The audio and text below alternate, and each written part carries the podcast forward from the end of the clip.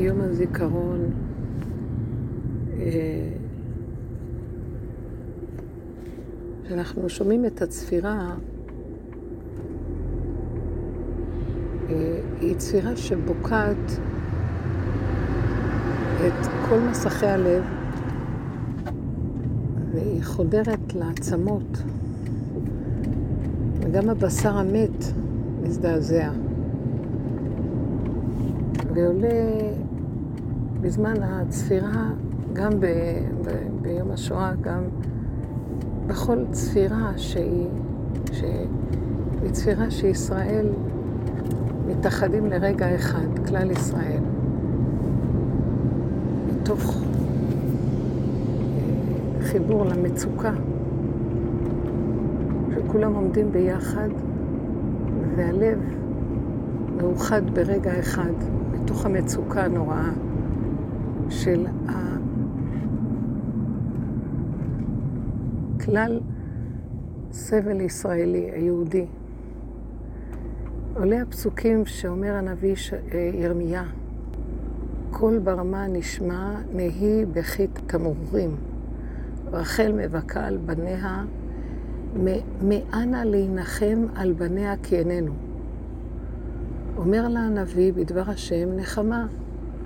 כה אמר השם, מנעי קולך מבכי ועינייך מדמעה, כי יש שכר לפעולתך ושבו בנים מארץ אויב, ושבו מארץ אויב. ממשיך הנביא ונותן נחמה שנייה. כה אמר השם, מנעי קולך מבכי ועינייך מדמעה, כי יש תקווה לאחריתך ושבו בנים לגבולם. החלק הראשון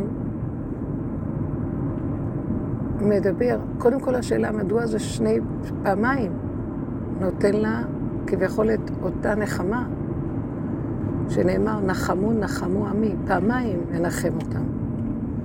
אבל בכל אופן, בנחמה הראשונה יש הבדל מהנחמה השנייה. הנחמה הראשונה, הם נמצאים מעורבבים בתוך הסערה של העולם, של הסבל, של השעבוד מלכויות והגלויות, של התלאות הנוראיות. והם בחינה של שבים מארץ אויב לאדמתם, אדמת ארץ ישראל, אדמת האבות. במדרגת הנפש, אותו דבר. אנחנו שבויים בתודעת עץ הדעת, תלאות נוראיות של מצוקות השכל והבלבולים שלו בריבוי המחשבות, ריבוי האפשרויות, הספקות הנוראיות, שמתישות, מדיבות את, ה, את הלב, את הנפש, החיים. אנחנו שבויים בהתרגשויות השונות, בדרגות הנפש, סערות הנפש, המחשבות, האחיזה הרגשית בדברים, ההתלבטויות, הספקות, כמו במוח, בשכל, ככה גם ברגש. אותה מצוקה, רק זו מצוקה של רוח וזו מצוקה של נפש. שבויים בתוך תודעת עץ הדעת. ואנחנו נמצאים בארץ אויב בעצם. אפילו לא יודעים שאנחנו בארץ אויב. תראו לכם גלות של אלפיים שנה שלא זכרו כבר שהם ילדים שנולדים מדור לדור אלפיים שנה בארצות אויב. לא זוכרים מה זה ארץ ישראל בכלל. לא זוכרים שהם בארץ אויב. אפילו שמשננים ואומרים את התפילות ביהדות והכול, בכל אופן. זה לא מוחשי, לא מבשרי. ההתעוררות הראשונה זה להכיר הזעזוע הראשוני, הסבל הנוראי שעם ישראל עבר ביסוד השואה, שממנו התחיל מהלך, עוד לפני כן, קיבוץ גלויות, אבל זה היה שיאו של הקיבוץ גלויות, שהכריח את עם ישראל בעל כורחו להכיר שהם לא יכולים להישאר בארץ אויב יותר. ושחררו את שבטי ישראל למיניהם מכל הגלויות והתפוצות, והתחילו לעלות לארץ ישראל. גם בעבודה שלנו בתודעת עץ הדעת, אנחנו עוזבים את העולם במחשבה ומתחילים להתבונן בעצמנו, מקבצים את עצמנו פנימה, זה בחינה של קיבוץ גלויות. מתבוננים בעצמנו, השני הוא רק המראה והמקל להכיר לנו את עצמנו. ואנחנו הולכים ורואים בעצם מה הטענה שלי על כולם, אבל אני, יש לי נקודה שאני לא יכול לטעון על שום דבר אחר, כי בתוכי יש את אותו דבר בדיוק. וכשאני מנסה לתקן, אני גם רואה שאני לא יכול, אז מה אני אדרוש ואצפה מהשני שיתקן? אף אחד לא יכול לתקן. התודעה היא בבחינה מעוות, לא יוכל לתקון. ודרגה אחר דרגה, חזור לאחוריך, בחורים ובסדקים, עד שמגיעים לנקודת השביתה, שבעצם חייבים להשבית את התודעה, כי היא הגרמה, היא הגורמת לכל הסיפור, מאחר והיא היא מוציאה את ערש הפרשנות והמשמעות וההתרגשות, ואז היא שובה אותנו במעגל שאין לו גבול של גירוי תגובה אה, בינינו לבין זולתנו, בינינו לבין עצמנו, עד שאין לנו חיים כבר, וקצנו בחיינו. עד שאנחנו לא מגיעים למקום של להכיר שאנו בארץ אויב, שזה התודעה הזאת, ואנחנו לא רוצים להתעסק איתה. הנה, הגענו לארצנו אחרי כל הגלויות. ואנחנו יושבים בארצנו, ואנחנו עדיין משתמשים באותה תודעה. אז זו בחינה של שבנו מארץ אויב, אבל אנחנו עדיין לא שבנו לגבולנו האחרון. באה הנבואה השנייה, באה נחמת הנביא לרחל בפעם השנייה ואומרת, נכון שיש שכר לפעולתך, שעשית עבודה, בארץ אויב, ועשית צור מרע ועשה טוב, ושמרת את התורה בכל מקרה, וכל השעבוד מלכויות, וכל הצרות, והפוגרומים, האינקוויציציה, וכל מה שעברת שואה, הגעת למקום של שבת לארצך, שבת לאיזה מקום, אבל התודעה שלך עדיין לא שבה. אז יש שכר לפעולתך על כל מה שעשית כל הזמן. וחזרת לאפשרות שאת כבר לא שייכת להיות אצל הגויים. ויכולה להיות לך עצמאות אמיתית, חירות שאינה תלויה בדבר. גילוי שכינה. אבל את עוד לא הגעת למעלה הזאת. כי הם רק שבו מארץ אויב ועדיין משתמשים בתודעת עץ הדעת, בארץ בארץ הנכונה, רגליהם דורכות בארץ הנכונה, אבל מוחם עדיין מעופף בתרבות המערב, בתרבות העולם.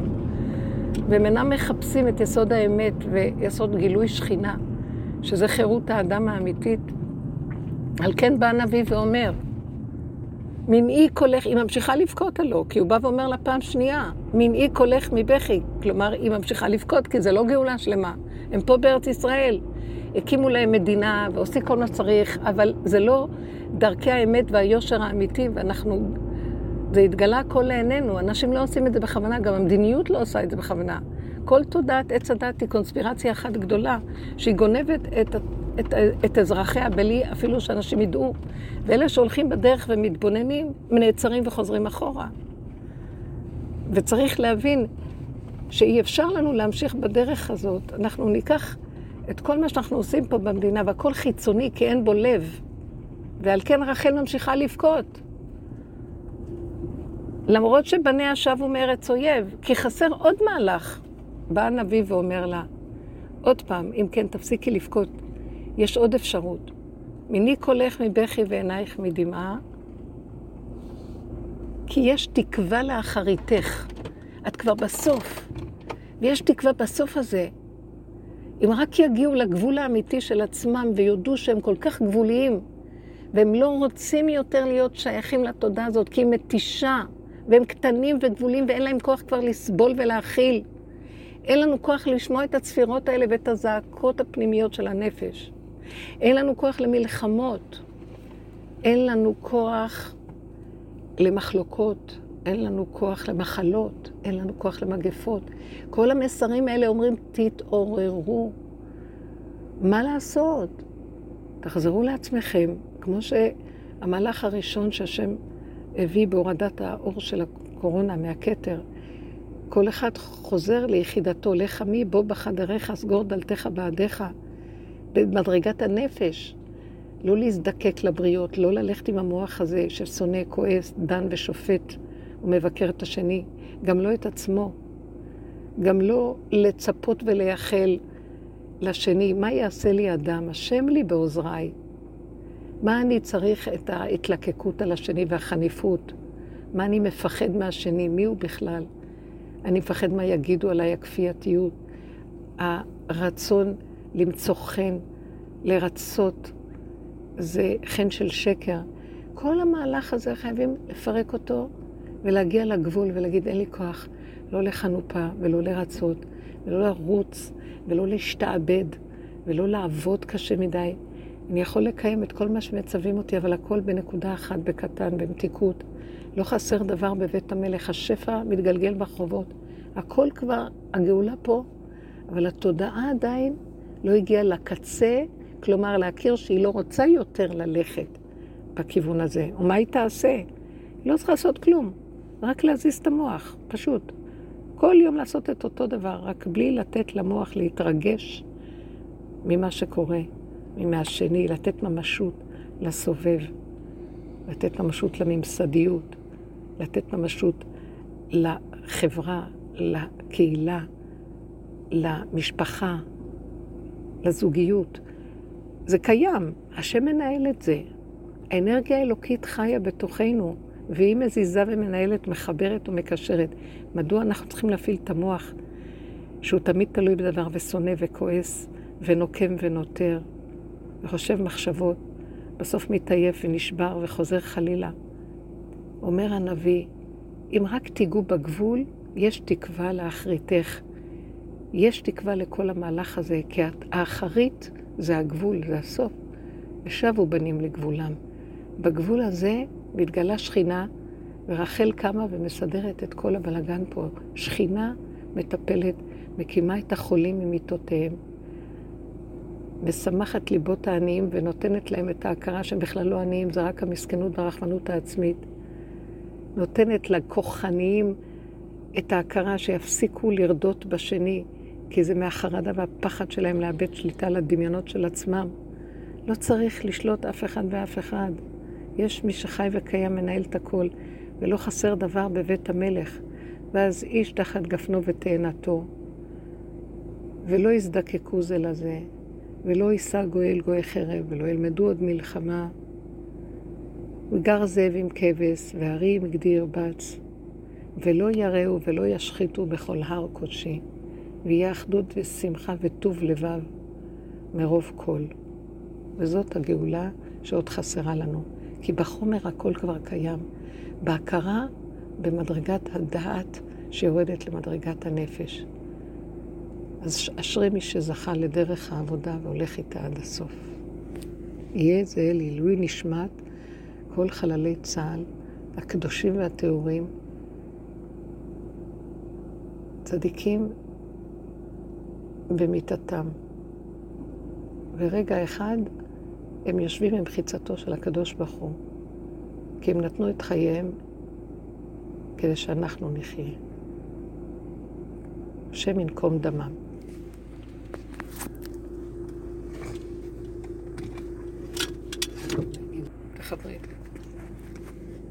הם נתנו את חייהם כדי שאנחנו נחיה.